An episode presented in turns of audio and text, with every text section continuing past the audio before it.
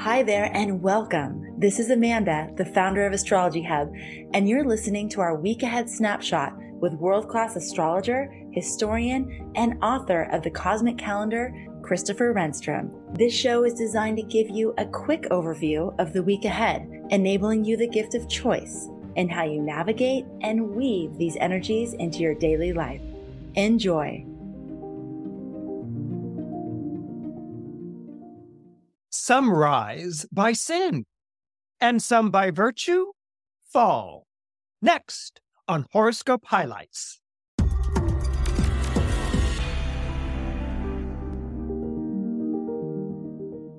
Hello, my name is Christopher Renstrom, and I'm your weekly horoscope columnist here on Astrology Hub. And this week, I wanted to talk to you about the last square taking place between Mars and Libra and Pluto in Capricorn, followed by Venus entering the zodiac sign of Virgo on October 8th. But before we begin, did you know that you could read about transits for your own sign and subscribe to my weekly newsletter? Just go to astrologyhub.com slash horoscope to subscribe. Again, that's astrologyhub.com horoscope to subscribe to my weekly newsletter. Now, let's talk about that mysterious Mars Pluto square that's taking place, followed by Venus entering the zodiac sign of Virgo. Now, when I'm talking about this being the final square between Mars and Pluto, what I mean specifically is that it is the final square between Mars and Pluto in cardinal signs. The cardinal signs are Aries, Cancer, Libra, and Capricorn. Pluto has been in the zodiac sign of Capricorn since 2009. And so whenever Mars enters Aries, it squares Pluto. When Mars is in Cancer, opposing Pluto in Capricorn, and uh, Mars in Cancer is in its fall. When Mars is in Cancer, opposing Pluto in Capricorn, the themes that been, that would have been brought up in that regard would have been matriarchy versus patriarchy. Uh, both Cancer and Capricorn are about the past and tradition, but Cancer is very much associated to the mother and the maternal line, and Capricorn, the father and the paternal line. And so there would have been some sort of opposition that took place between those two planets and those two ideas. So finally, when we come to uh, Mars, which is in Libra, forming a square to Pluto in Capricorn, we see that Mars is in detriment. So this is quite interesting, actually. Uh, Mars in Aries is in domicile, Mars in Cancer is in fall, and Mars in Libra, uh, which is the last of the cardinal signs before we get to Capricorn, is Mars in its detriment. It struggles. It has difficulty with that.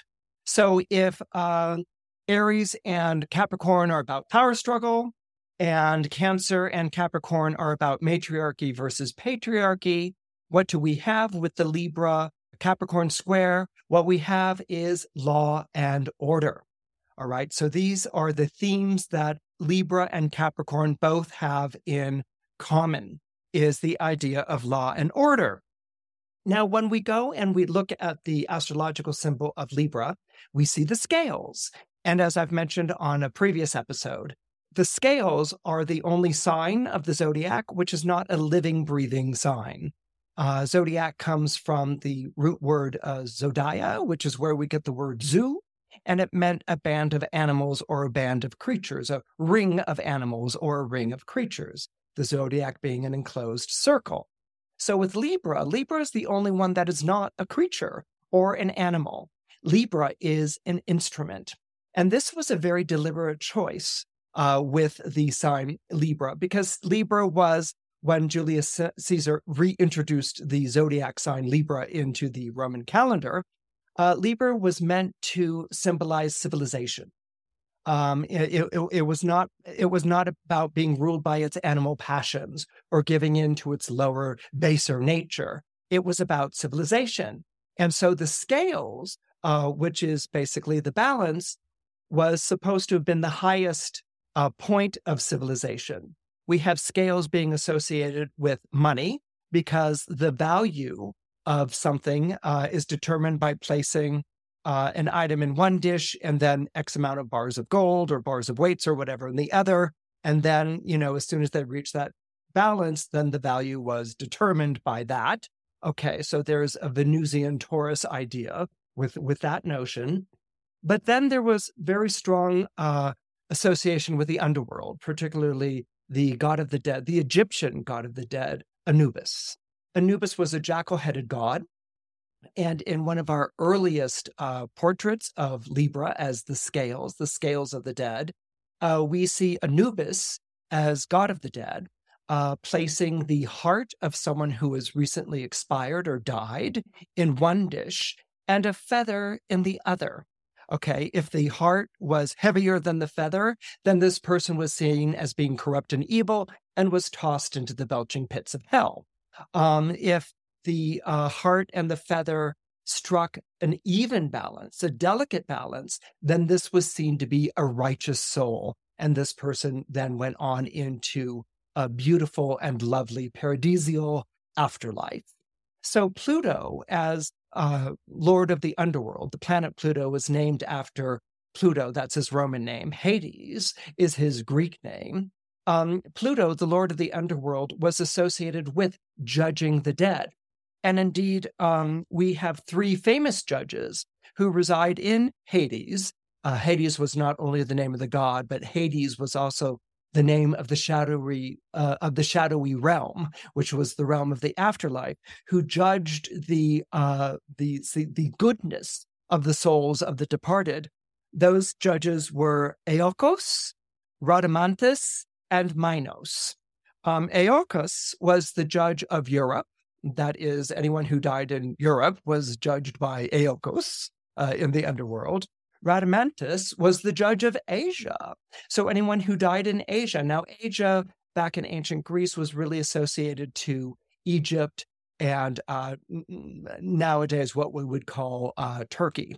Um, so anyone who died in Asia was uh, judged by Rhadamanthus. Uh, he was basically the sovereign uh, governor judge of people of, of Asia in the underworld. And then Minos, who was Greek himself, was the third and final vote. Okay, so one judge might be like, this is a good person, and the other judge might be like, this is a bad person. And then it was Minos who was going to judge, you know, be basically the tiebreaker, like the vice president is in the Senate. Okay, so so that was Minos's function. And so this idea of justice, this idea of judgment is going to be very much on everyone's mind as Mars approaches its final square to Pluto in Capricorn. And so that was very appealing to me. That was very like, wow, you know, what what what can we say about this? I mean, certainly we can say a lot of things about it. The idea of judgment and justice is something that's very strong right now. It's very prevalent.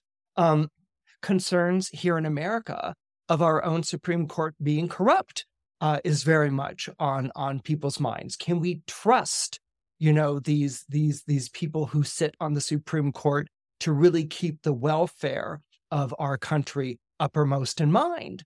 And this is something that libras are very familiar with.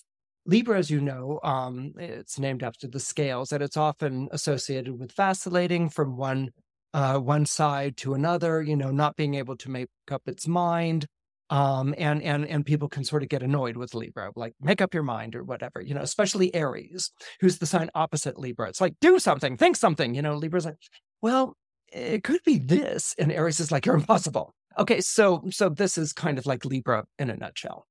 But the reason why Libra hesitates, and it doesn't really hesitate, you have to remember Libra is still a cardinal sign, which is direction oriented. The reason why Libra hesitates is because it wants to give good judgment.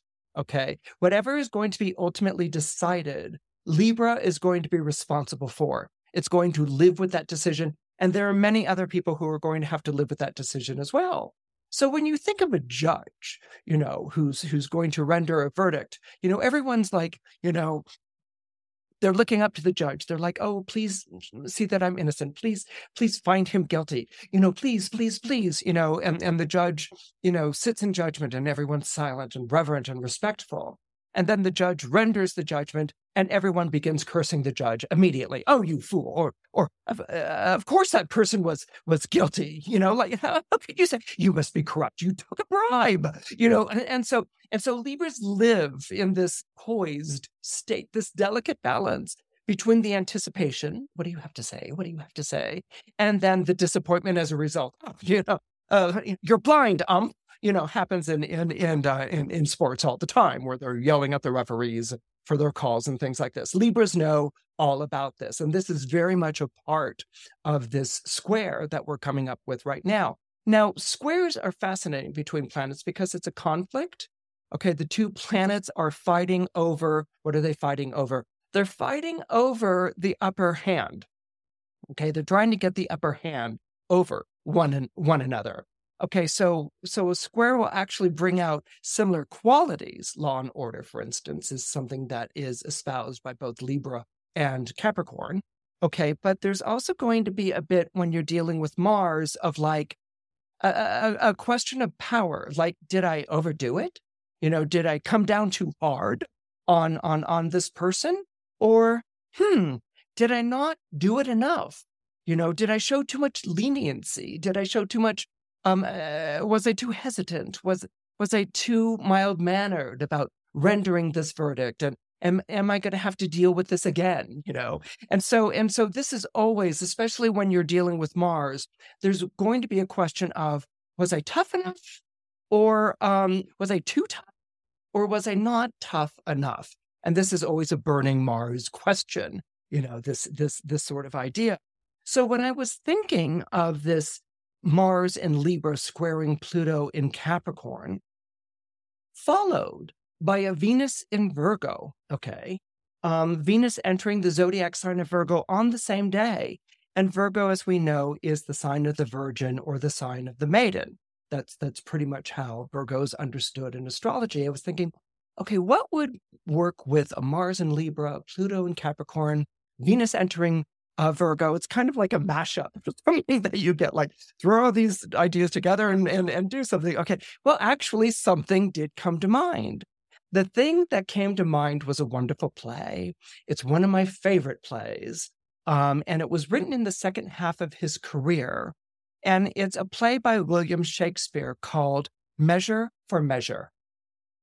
Measure for Measure is one of my absolute favorite plays.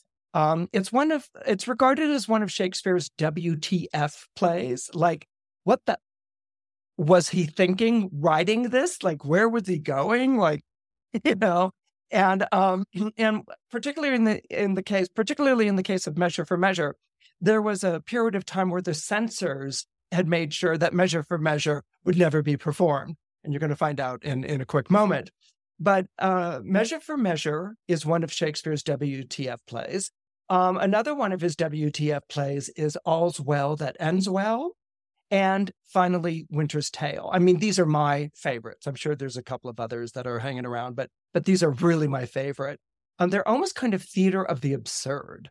Um, they're so unlike a Shakespeare play, and they're so heading off in their own direction um, and that for you know there there were several decades there in which Measure for Measure was absolutely not performed, but here in the late twentieth, particularly into the twenty first century, Measure for Measure speaks volumes.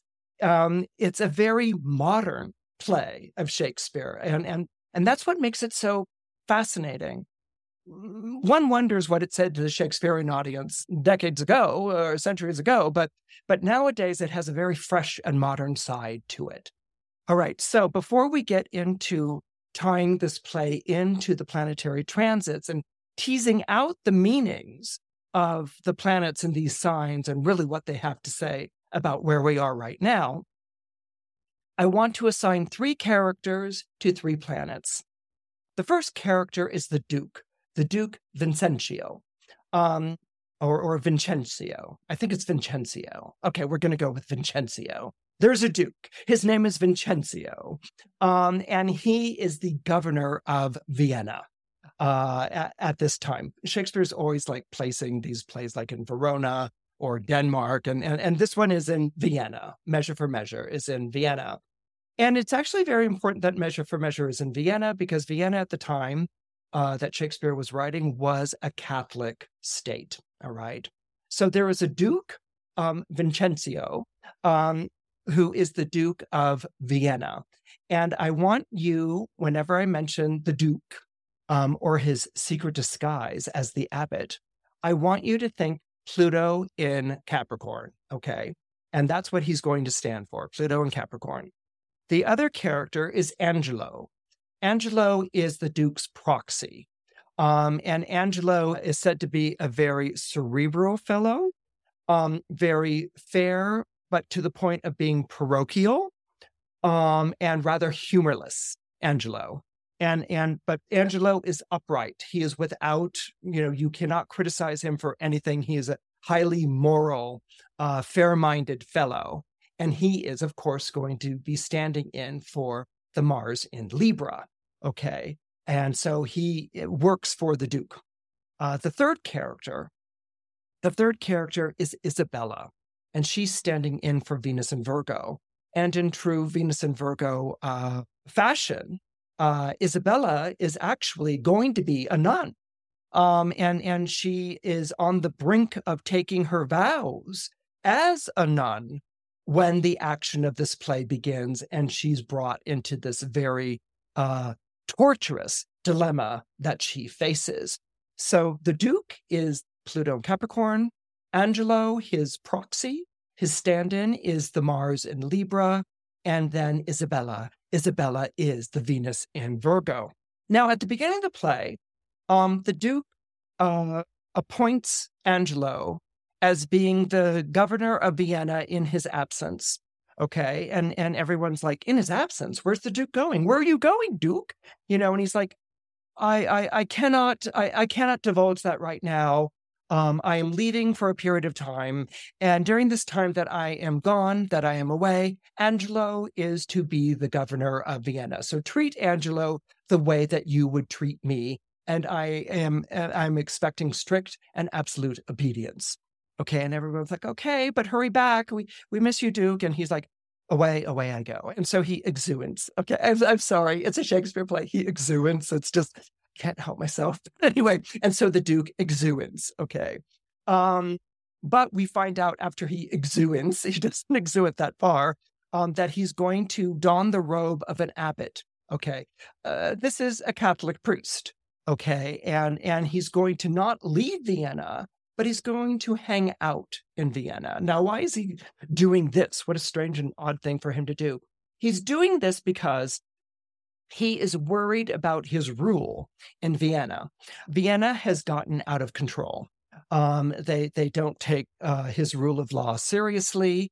Um, in fact, uh, prostitution is rampant. It's happening all over the place. Um, uh, men are impregnating women, whether they're prostitutes or not, and they're not getting married. And so there's this kind of rash of of syphilis. And Shakespeare talks quite openly about syphilis and STDs um, and and uh, babies being born out of wedlock. And so the Duke is very concerned that uh, Vienna has become very immoral. And what he wants to do is set up his trusted uh, uh, uh, uh sheriff, basically, his, tr- his trusted deputy, Angelo, to rule in his stead. And he's going to walk among the people disguised as, as an abbot, and he's going to observe their behavior. Okay, because obviously the way that they're going to talk to him as a duke is going to be very different from the way that they would talk to him as an abbot. Um, in fact, as an abbot with the cowl over his head, uh, he might, for instance, hear their, their confession, or they might be in a place of, of angst or, or, or, or, or wrestling with their soul, and he might listen to that. So, so he's, uh, re- he's traded in his dukedom for uh, this shadowy figure that people can tell their their great secrets too. Perhaps you could already hear Pluto in that.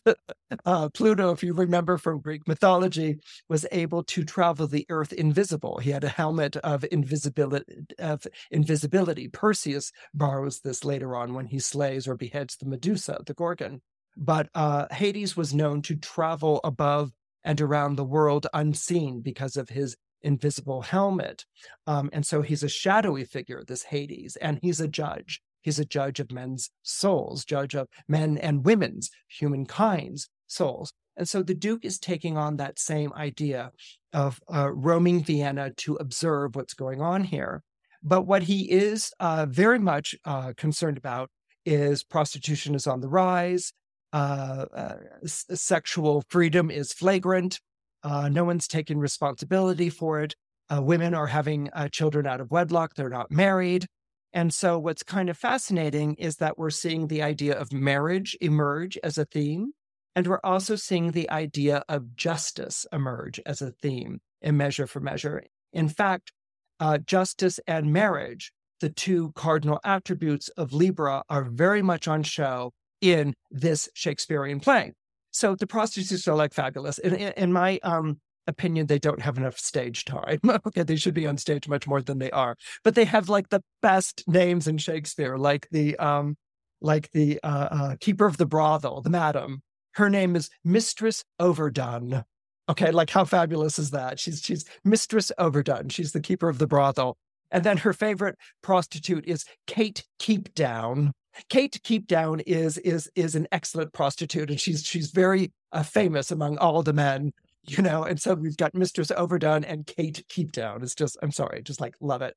But um, so Angelo is set up as the uh, deputy in the Duke's uh, absence, and Angelo says uh, to the court um, we must not make a scarecrow of law. When a scarecrow is set up to scare away scavenger birds, it becomes such a familiar presence that the birds perch on it instead of being afraid. Okay, so this is where the, this is the state of law and order at the beginning of the play.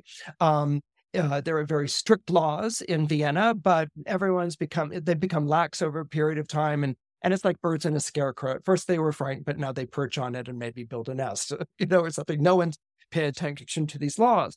So what Angelo does is that he enforces a law that's on the law books that if a man gets a woman pregnant, that he can be put to death immediately. Again, something that no one takes seriously until Angelo spots this fellow named Claudio, who has gotten his uh, uh, girlfriend, Juliet, um, pregnant, and uh, she's very much heavy with child. And so Angelo has Claudio arrested on the spot, and he's to be executed the following day. And Juliet's like, wait, wait, wait, you know, we're married. And, and Angelo's like, are you really? And she's like, well, we haven't had the ceremony yet, but we had a promise and a pledge to one another of, of being married, which in Elizabethan times was a custom. Um, you actually went through these different stages towards marriage, but but pledging yourself, what we would call right now an engagement ring, was seen as the same as marriage, and you could uh, subsequently sleep with uh, your soon-to-be wife. Well, Angelo's hearing none of it, and he condemns Claudio to death immediately. And Claudio is to um, be killed the following day. So Claudio um, uh, uh, beseeches his friend Lucio uh, to go to his sister Isabel, um, who is that day about to enter the convent of Poor Clares, um, uh, uh, the order of the Poor Clares. So she's about to become a nun that day. Um, and so, uh, and he says to Lucio, he says, go and get her. She can plead my case before this, you know, like this iron hearted, this, this, this unfeeling and Angelo. Um, she can, she can uh, plead my case and he will listen to her because um, nuns are of such virtue and held in such high esteem that um, you know he can't help but, but respond to her her uh, pleas for for mercy. And so Lucio's like on it, and so he goes and he gets um, uh, Isabella, who at that moment um, has shaved off her head. Um, and she's in uh, a simple attire, and she's about to enter the Order of the Poor Clares. Now, the, Port- the Order of the Poor Clares was part of the Franciscan order. It was basically the women's version of Franciscan monks.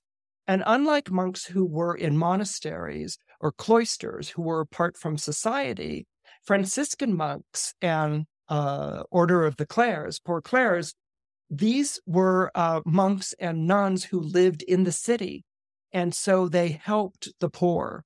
Okay, so they weren't cloistered away from the world, but they were actually did a street ministry. Uh, the best way to think of this is basically uh, Isabella is like maybe working for Mother Teresa. Okay, that's she's taking a vow of poverty, and um and and she's there to work with people you know who are poor and and and disadvantaged. And she comes from a very well-to-do family. You know, this is what she's going to do. And she's on the verge of doing this when Lucio shows up and he says, You know, your brother's been condemned to die because he got Juliet uh, pregnant. She's like, Yeah, but they're about to be married. What's the big deal? He's like, Well, that's not the way that um, Angelo sees it. Uh, he's he's saying that um, that he has to be put to death as as a result. And she's like, No, no, no, that can't happen. He's like, uh, come with, you know, or forthwith, or I don't know, some something Shakespeare, let's make haste or something. And so they do. Um, and they go to um, Angelo.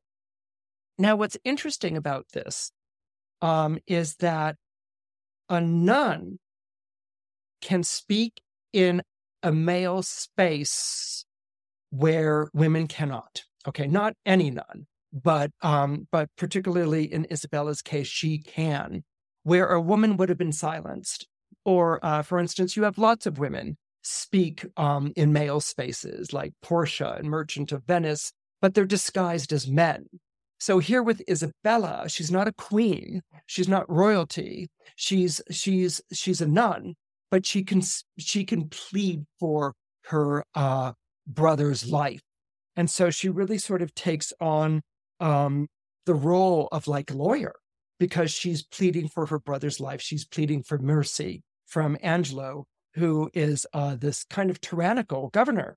And so um, she she begins her argument with Lucio prompting her and encouraging her. She begins her argument before Angelo. Um, and she sees that she's beginning to make headway with him, that he's, you know, he's sniffy and not listening, but he begins to sort of lean in and, and, and listen to her more because she's speaking from her heart. Uh, she's pleading for mercy and she's a nun or about to be a nun. She's not yet dressed as one. She, she just has her head shaved and, and she's speaking quite simply. Um, but she, uh, she, she senses in Angelo a hesitation about his, his, his extreme stand, which is a death penalty for like having sex. Okay. That's what's going on in Vienna at this moment. And she pleads with him as a judge, as a person in a position of power. And she says, Because authority, though it err like others, hath yet a kind of medicine in itself that skins the vice over the top. She says, okay, authority is as fallible as anyone else, but because authority carries the responsibility of rendering good judgment, um, there's there's always there's always an ambivalence underneath um, that that that that is there. And so she says to him, "Go to your bosom, knock there, and ask your heart what it doth know. That's like my brother's fault. All right.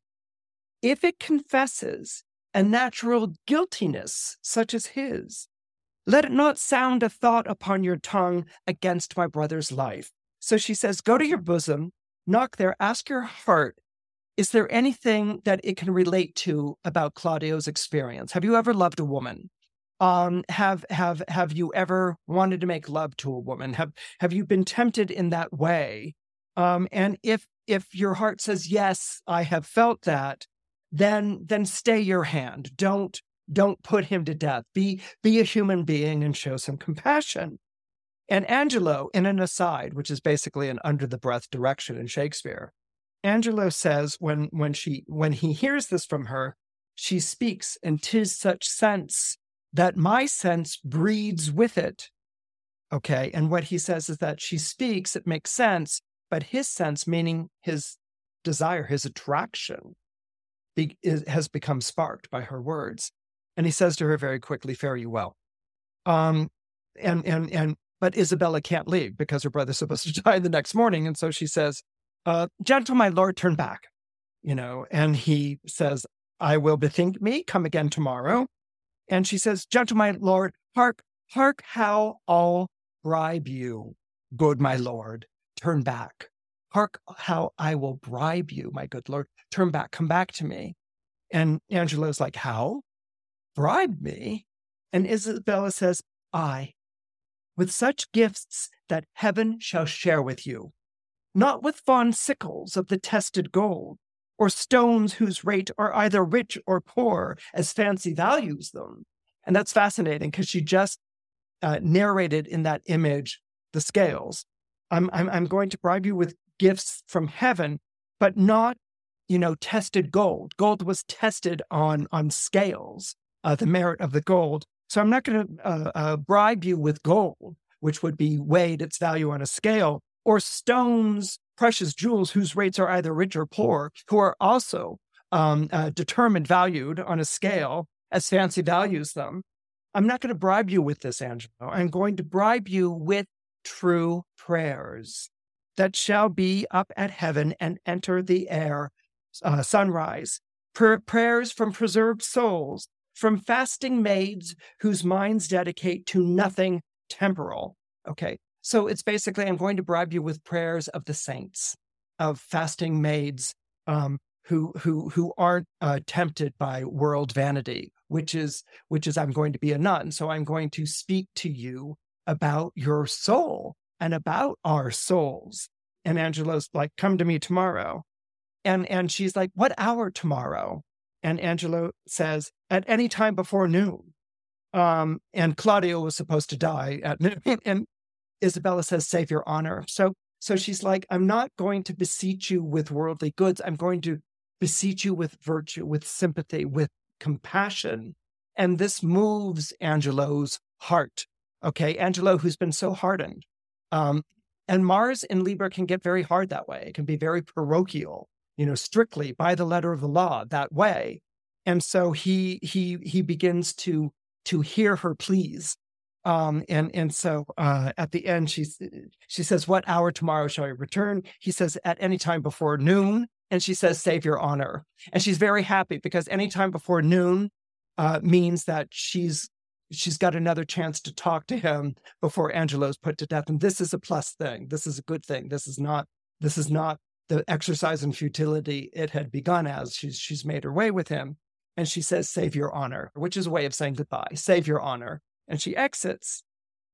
And the words save your honor, Angelo, after a pause, says, from thee, even from thy virtue. So here she has said, save thy honor from thee, Angelo says, and even from thy virtue. What's this? What's this? You know, he he asks because um, the experience with her has left him uh, feeling feelings. Okay, uh, so he says, "What's this? What's this? Is this her fault or mine? The tempter or the tempted? Who sins most? Not she, nor does she tempt, but it is I that lying by the violet in the sun, do as the carrion does, not as the flower, corrupt with virtuous season. He's been moved by her, by her pleas, but his heart has not been moved to a merciful way. His heart has been moved to a lustful way. And so he says, uh, you know, she's not the one who's tempting, but my heart is tempted um, I'm not the violet in the sun, perfumed and lovely, but what I'm feeling is the carrion, the stench that corrupts uh, the virtuous season, the virtuous air, the virtuous aroma of a flower. Can it be, he asks himself, that modesty may more betray our sense than woman's lightness, meaning woman's seductions? Okay, can it be that modesty may more betray our sense, our desire, than woman's lightness, having waste ground enough, shall we desire to raise the sanctuary and pitch our evils there? Oh, fie, fie, fie! What dost thou? Or what art thou, Angelo? Dost thou desire her foully for those things that make her good? So he's like, what he realizes that instead of inspiring mercy and compassion, she's inspired lust. And that he wants her. And so um, she returns the following day, you know, expecting a more uh, receptive audience to her pleas for her brother's life. And what she gets instead is a deal, a Faustian deal, um, which is very much in keeping with Pluto. Okay. And so this is the Mars Pluto square. That Angelo, who on the outside is supposed to be this righteous, pure, virtuous man, actually carries a Pluto or dark side in his breast that, you know, where people felt he was too parochial in his law, you know, the law book says penalty of death for anyone who sleeps around. Okay. And they're like, come on, you know, can you ease up? He now is feeling that feeling of lust, which is running rampant throughout all of Vienna. And he's a stranger to it. He, he doesn't understand what that feeling is. Um, but he's not innocent. She comes back to plead her brother's case. And in that scene, which is a wonderful scene, um, he basically presents her with a deal. And that deal is you sleep with me, and I will spare your brother's life. Which is an extraordinary thing in Shakespeare, you know, and, and, and this is why the play was banned uh, for as many uh, years as it was. He says to her, You sleep with me, you let me make love to you, and I will spare your brother's life. And she is horrified, as you can imagine. I mean, she's supposed to be taking nun's vows. She, her whole point was to leave the world of marriage, the market of uh, uh, uh, the world of love and marriage, and become a celibate, and and serve God's will um, uh, in in street ministry. It's not to be an object of desire. And what's fascinating about this is that Venus is the planet of attraction. Venus is the planet that inspires desire in the heart. You know, a lot of times, uh, you know, astrologers will work with this Mars Venus equation. Now, Venus is completely connected to sex and sexuality and to love, uh, that, that entire spectrum. And so Venus's uh, uh, Venus's attribute is to inspire like you know uh, venus is like likes like and so venus in your chart will describe who's being attracted to you in your life. It is the power of attraction whether we are aware of that attraction or not.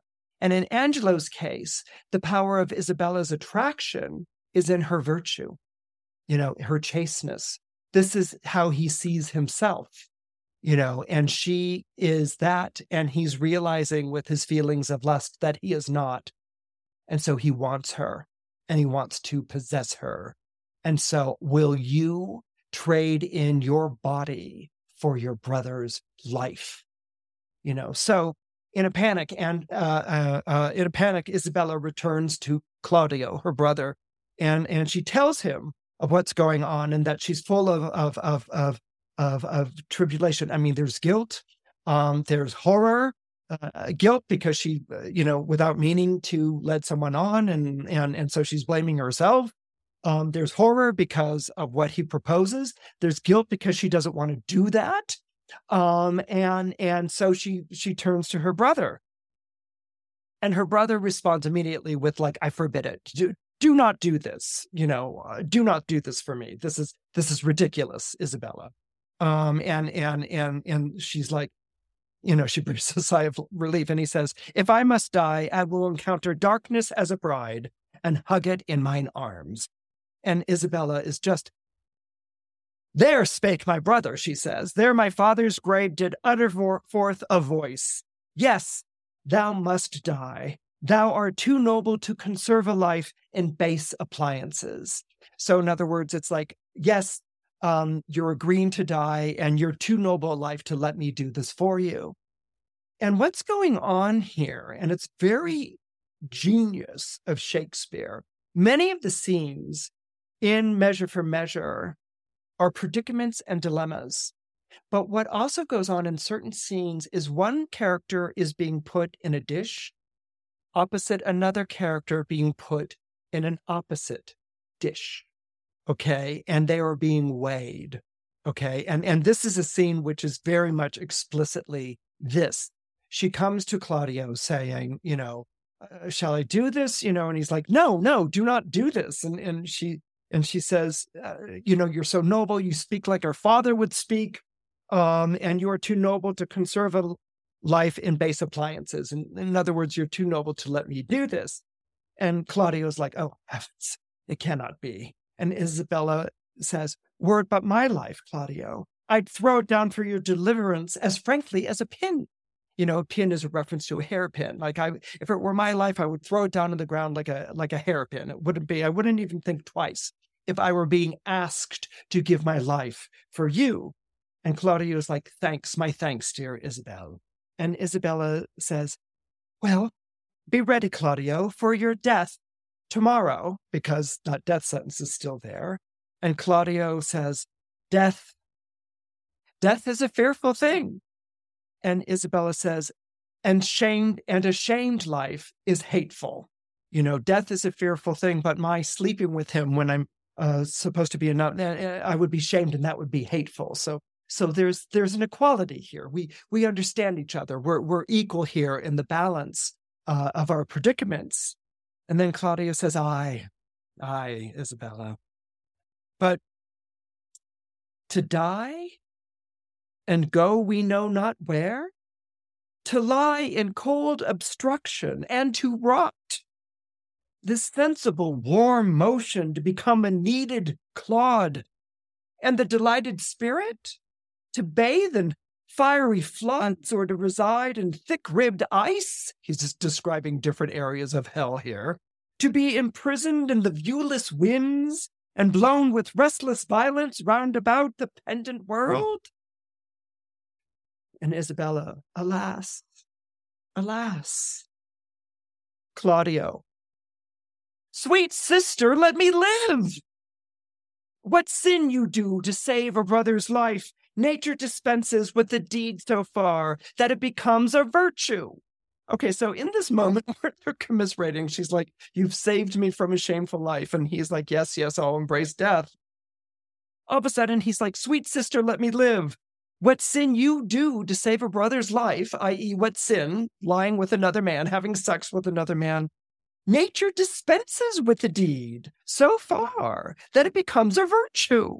So what he's saying is like, it's not bad if you're doing it to save my life. In fact, it would be seen as a virtue. And so Isabella takes a moment and looks at her brother in shock. And she says, Oh, you beast! Oh, faithless coward, dishonest wretch! Wilt thou be made a man out of my vice? Wilt thou be made a man out of my vice? Wilt thou be made a man out of my fall? Okay. Is it not a kind of incest to take life from thy own sisters? Shame? You know, is that like a form of incest? That, that I mean, she's really letting him have it here. And he's like, nay, nay, hear me, Isabella. And she's like, oh, fine. She's not hearing any of it. Thy sin's not accidental, Claudio, but a trade. And that's what she hits him with. You know, you're asking me to give up my virtue. I'm about to become a nun, to sleep with this tyrant, to save your life. And then you will become more manly, more noble, more, more saved by that. You know, what you're asking here is not accidental, it's a trade. So there's a silence. And at that moment, the Duke enters, but not as the Duke. He's dressed as an abbot. And he's like, you know, he's, he separates them. He's overheard their conversation. He, he asks Claudio to retire for a bit, and he sits with Isabella and he helps her calm her fears. And this is interesting uh, because the Duke is the person who could stop all of this, but he is disguised as an abbot. And Isabella entering a convent is going to treat him as someone you can confess to. She's going to treat him as someone you can tell everything that's going on in your heart and soul to, you know, and that's what she does. Um, and she confides all of these things to him um, because he's an abbot, or that's at least how he appears. Um, during this period of time, uh, the Duke, dressed as an abbot, um, tells her the story of Mariana, Mariana, which no one knows, was actually betrothed to Angelo years ago.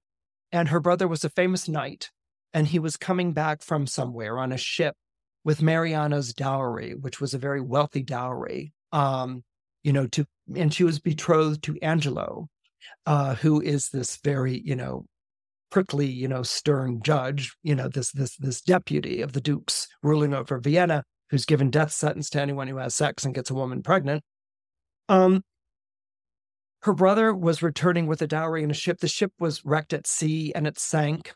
So she was left without a dowry, and Angelo promptly broke off the engagement. Okay. He left her high and dry. metaphorically and literally. Um, and so she's always loved him, but he refused to have anything to do with her because there was no dowry. And, you know, that's either a, a, a testament to Angelo's heartlessness or maybe he was so heartbroken, but actually that's being a little bit, no, he's pretty heartless. So, um, what the Duke does is that he arranges for Isabella to go meet with Mariana, who is unwed, gentlewoman. And what they're going to do is that um, that night, uh, Angelo says uh, uh, Isabella has to come to him, and and and and and they're going to make love. The Duke instructs Isabella to go back and say, "I will go and make love to you, but I'm so ashamed of this that it will be done at dark in this garden, and you will not look upon my face. I will give myself to you physically, but that is it." And Angelo agrees. So what's going to happen, as you can tell, is Mariana is going to be traded in for uh, Isabella and Mariana is going to be the one who sleeps with um, uh, uh, uh, uh Angelo. Uh, she's bas- she's basically going to consummate um, their their their bond uh, because he is still pledged to her, um, even though he broke off the engagement. Um, but they haven't formally married. So it's really kind of the opposite of Claudio having gotten Juliet pregnant. Here, Angelo has, you know, not gone through with a marriage uh, because she's got no money and so he's not interested in her. And so um, Mariana takes Isabella's place and she makes love to Angelo that night without Angelo knowing it. All right, so that's that's the ruse, um, and and and it's pulled off um, successfully, but without Isabella really knowing the specifics, uh, because her brother is still sentenced to die, and actually, um, it's reported to her that Claudio did die, uh, that Angelo didn't keep his word because uh, he didn't. He had no intent of keeping his word. Um, and so uh, Isabella uh, wakes the following day to find that her brother has died, and and that she feels even more miserable about about all of this. Um, in Shakespearean ploys or things like that, uh, Claudio has been switched out for someone else, and he's not really dead, and all these sorts of things. Why does it matter? It matters because of the big reveal, which comes at the end of the play, and the reveal is more than just a reveal. Um, at the end of the play, basically, the Duke calls Angelo forward and he's praising Angelo for how uh, uh how well he's governed uh, Vienna in his absence, and that's actually not true. Vienna has been awful. Um, he has uh, the abbot in his disguise as the abbot. He coached Isabella, you know, that I will say horrible things to you, but pursue your argument but know that underneath I'm your ally. And she's like, okay. And so as the Duke, he he um shames Isabella, you know, um, you know, uh, being complicit in her brother's death and says all these awful things about Isabella. And she's like heartbroken and things like this. Um, but it's at this one pivotal moment where um the abbot who's been known to different people, like hearing their confessions and things like that, reveals he he reveals himself as the abbot. Okay. And it's the Duke. And what's revealed is that he has been eavesdropping or spying on Angelo all, all along. And he finds Angelo's uh, behavior abhorrent, and he's now going to set things right. Okay. So, where everyone has been sort of like, you know, uh, has, has been in the balance, they've been judged by this Duke, this Pluto figure. He's now going to set everything right. And it's going to be set right in the style of a comedy. Uh, just so that you know, the difference between a Shakespearean tragedy and a Shakespearean comedy is that in a tragedy, everybody dies, and in a comedy, everyone gets married. And so he marries everyone. And so uh, he announces that um, uh, Claudio, who has not died, um, is there, and he's like, "Hey, Isabella," and she's like, "You, you've lived," you know. And so um, he, he's he's not died, and so he's going to marry Juliet who always wanted to marry him and and they're going to be happily ever after that angelo is being forced to marry mariana uh, to keep his word uh, that's the only way that he's going to escape punishment and so and so he does keep his word um, and then uh, there's going to be a last uh, betrothal and uh, that last betrothal is the duke announcing that uh, he is inviting Isabella to marry him. Okay. And that um, you know, he he he fixes this marriage, he fixes that marriage, and he says, Is- Isabella, you're going to marry me. I've seen you go through your your trials and and and your uh your your uh, uh, doubts, and I've seen you maintain your virtue through all of it. You were never tempted. You never gave up on on faith, and and now you've got me as your wonderful reward, and I'm going to marry you. Um, and so uh, everyone's married, and she hears this, and Shakespeare ends the play with um, with probably the most memorable um, speech that has ever taken place in a Shakespeare play. Um, and that speech is silence. There is no speech. The Duke announces that he's marrying um, Isabella, and she. There's nothing to say. And that's the way that the play ends. And it's an extraordinary ending. It's an extraordinary ending because you know, Angelo being set up in a position of authority and power faces his Pluto, which is, you know, he was getting off on the power. Okay. And and he doesn't really have much of a conscience. And the conscience that was moved was a very dark conscience. It was a lustful conscience. It basically wanted to rape a nun, right? Okay, that's basically what's going on here.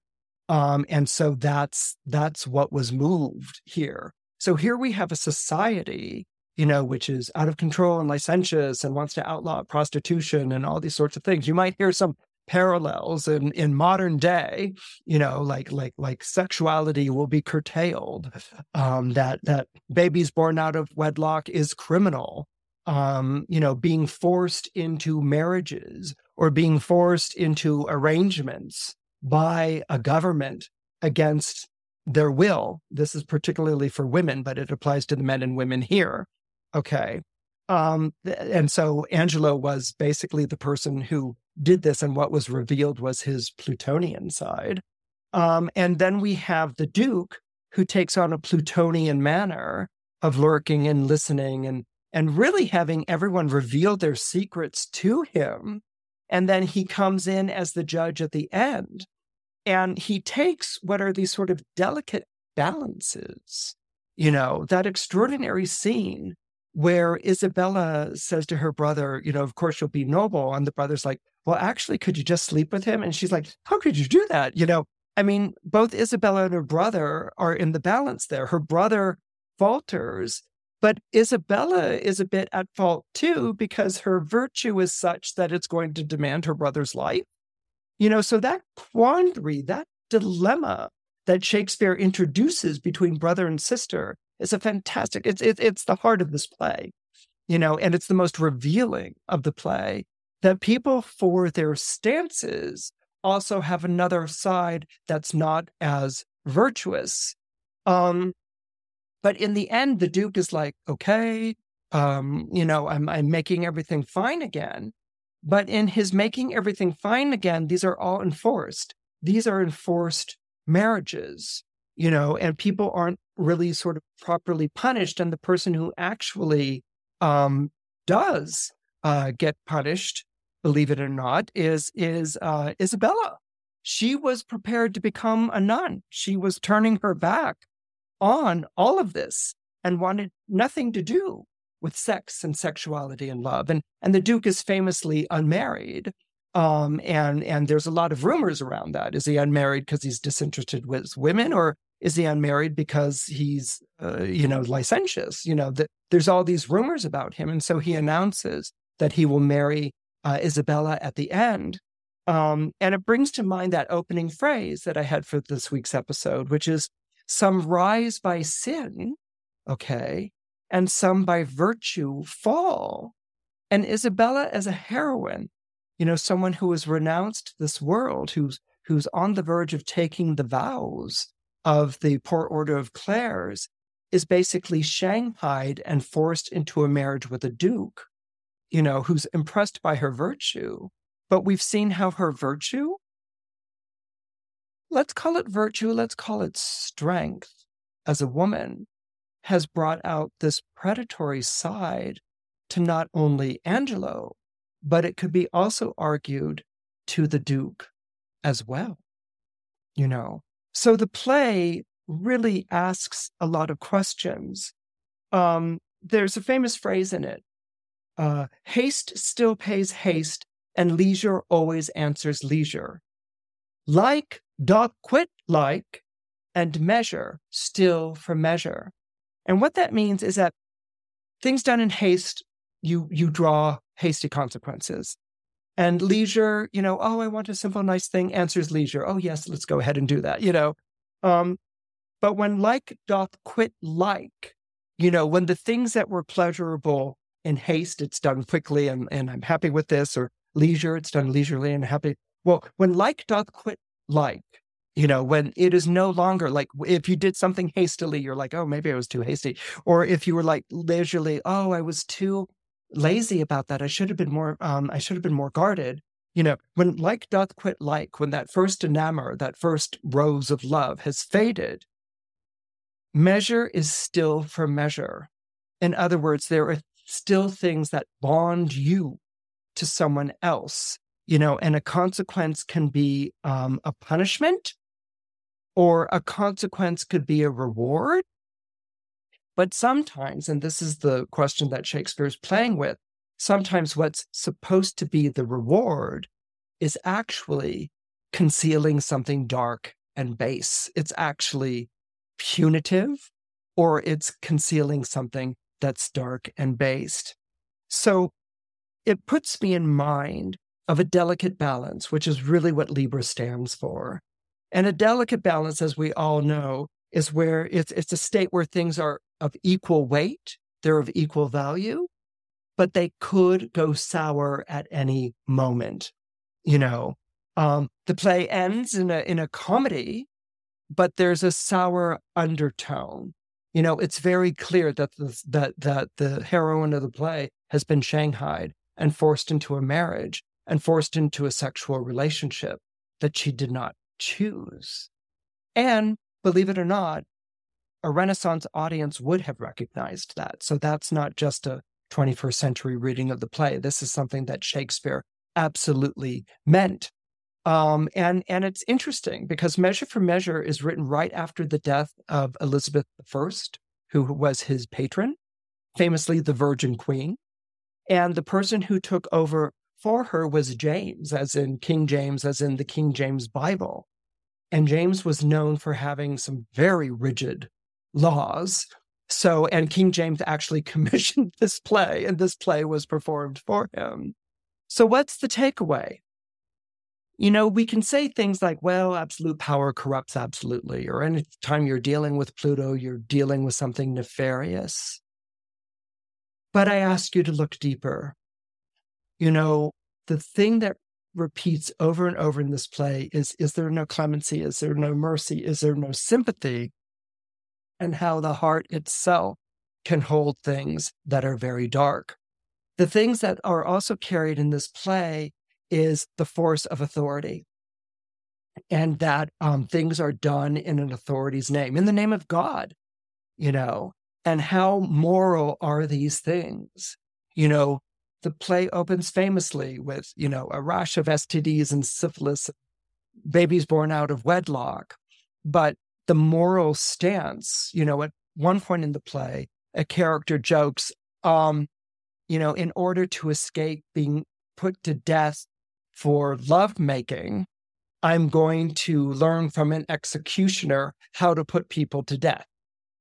And think about that. In order to escape being put to death for lovemaking, I'm going to learn from an executioner how to put people to death.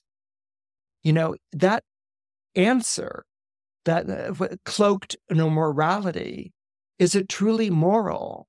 Or is it based on the desires of people who are in positions of authority who can get away with it? You know, and these are the great questions that Shakespeare uh, asks in his play Measure for Measure. And these are the great questions where where you exercise authority in your life, um, or or where you plead for someone in your life. You know, are there deals that you make that are too compromising? Are there deals that you should make um, because that would be the right or sensitive or sympathetic thing to do.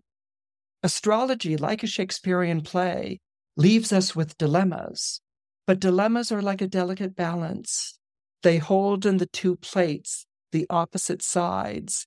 And when we for- force that delicate balance into a judgment, we can upset it and we can destroy everything that had come before.